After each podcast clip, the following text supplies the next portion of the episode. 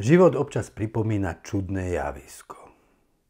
Mimovoľne sme vbehli do prostred drámy, ktorej nerozumieme. Stvárňujeme postavu, ktorou sme nechceli byť. Hovoríme slova, ktoré sme nechceli povedať. Konáme gesta, ktoré nám protirečia. Nerozumieme si. Spustite oponu. V tej hre som nechcel hrať. Začnime od znova, pán režisér. Koľko nechcených scenárov sa medzi nami skrýva. Koľko nechcených postav za oknami mesta. Koľko vzťahov sa unavilo, vysílilo, zaseklo. Starí manželia žijú v jednom dome, nekomunikujú, izolovaní, každý vo svojom svete. Kedy si sa milovali, vychovali spolu deti. Dnes je medzi nimi priepasť sklamania plná zranených emócií, vín, ktoré si neodpustili. Keby tu niekde bola záchrana brzda, vystúpiť von z vlaku, čo nás unáša, zbaviť sa toxického nákladu.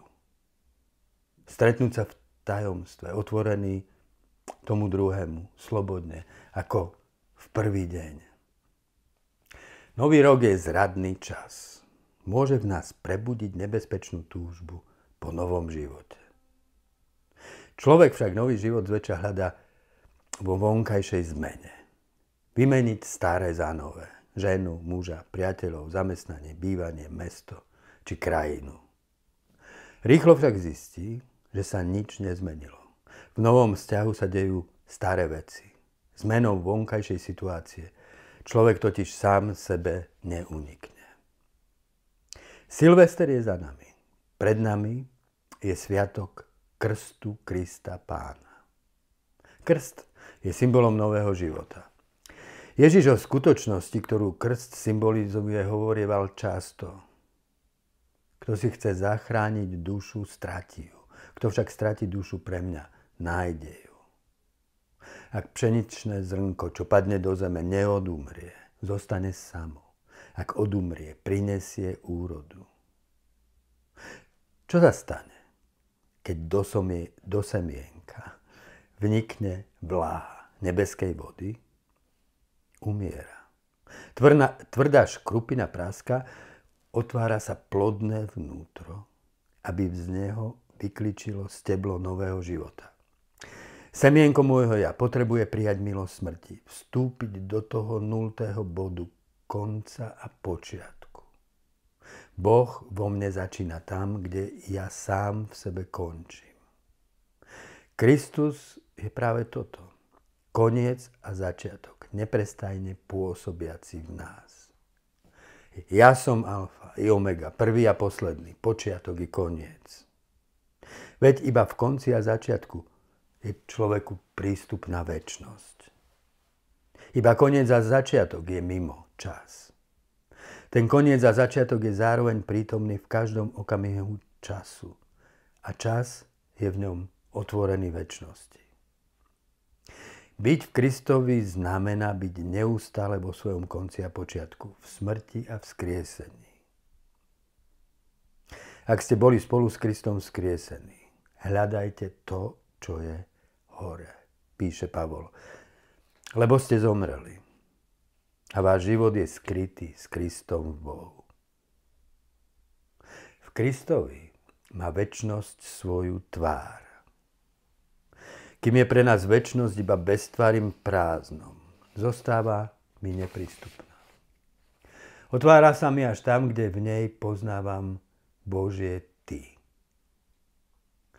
Tomu, kto predstupuje pred tvár, napísal Martin Buber, sa až v plnosti Božej prítomnosti svet stáva celkom prítomným.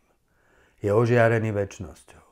Taký človek teda môže povedať ty tomu, v kom majú všetky bytosti svoje bytie a zahrnúť ich tak všetky jedným razom. Potom tu už nie je žiadne napätie medzi svetom a Bohom. Je tu len jediná skutočnosť. Nuž, sme v čase a v čase iba pokračuje to, čo začalo. V každom okamihu je v nás však prítomný začiatok a koniec. Tu je nám neprestajne prítomná väčnosť.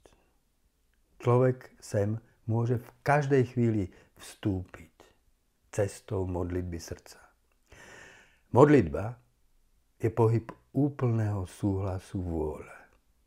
V Bohu prijímam svoj koniec. V tom konci prijímam celý svoj život, tak ako mi bol daný, od prvého okamihu až do konca. Modlitba je pohyb úplného odovzdania vôle. V Bohu sa vkladám do svojho počiatku. V ňom sa odovzdávam tomu, kým ešte nie som, kým sa v Bohu ešte iba stávam.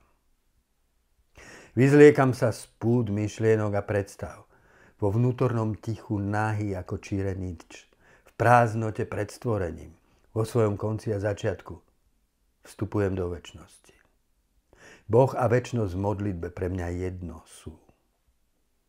Byť v Bohu znamená byť tvorený. A Boh tvorí slobodne. Tvorí z ničoho. Jeho tvoreniu nič nepredchádza. Tak i ja v modlitbe, v prázdnote, v väčšnosti spolu s Bohom. Tvorím slobodne z ničoho. Toho, kým v ňom raz budem úplne. No potom vstanem od modlitby, aby som pokračoval svoj život v čase. Modlitba nič z toho, čo v sebe nesiem nažité, nevymazala. Iba to začlenila do nového svetla. Do svetla väčšnosti. Byť v Kristovi znamená niesť si plod modlitby so sebou do každodenných situácií. Byť v čase prítomný s väčšnosťou v srdci. A vnímať v tom svetle i druhých ľudí. Modlitba je dýchaním ducha. Musí sa vždy, musím sa vždy znova a znova nadýchnuť väčšnosti, aby som sa mohol ponoriť do vôd plynúceho času.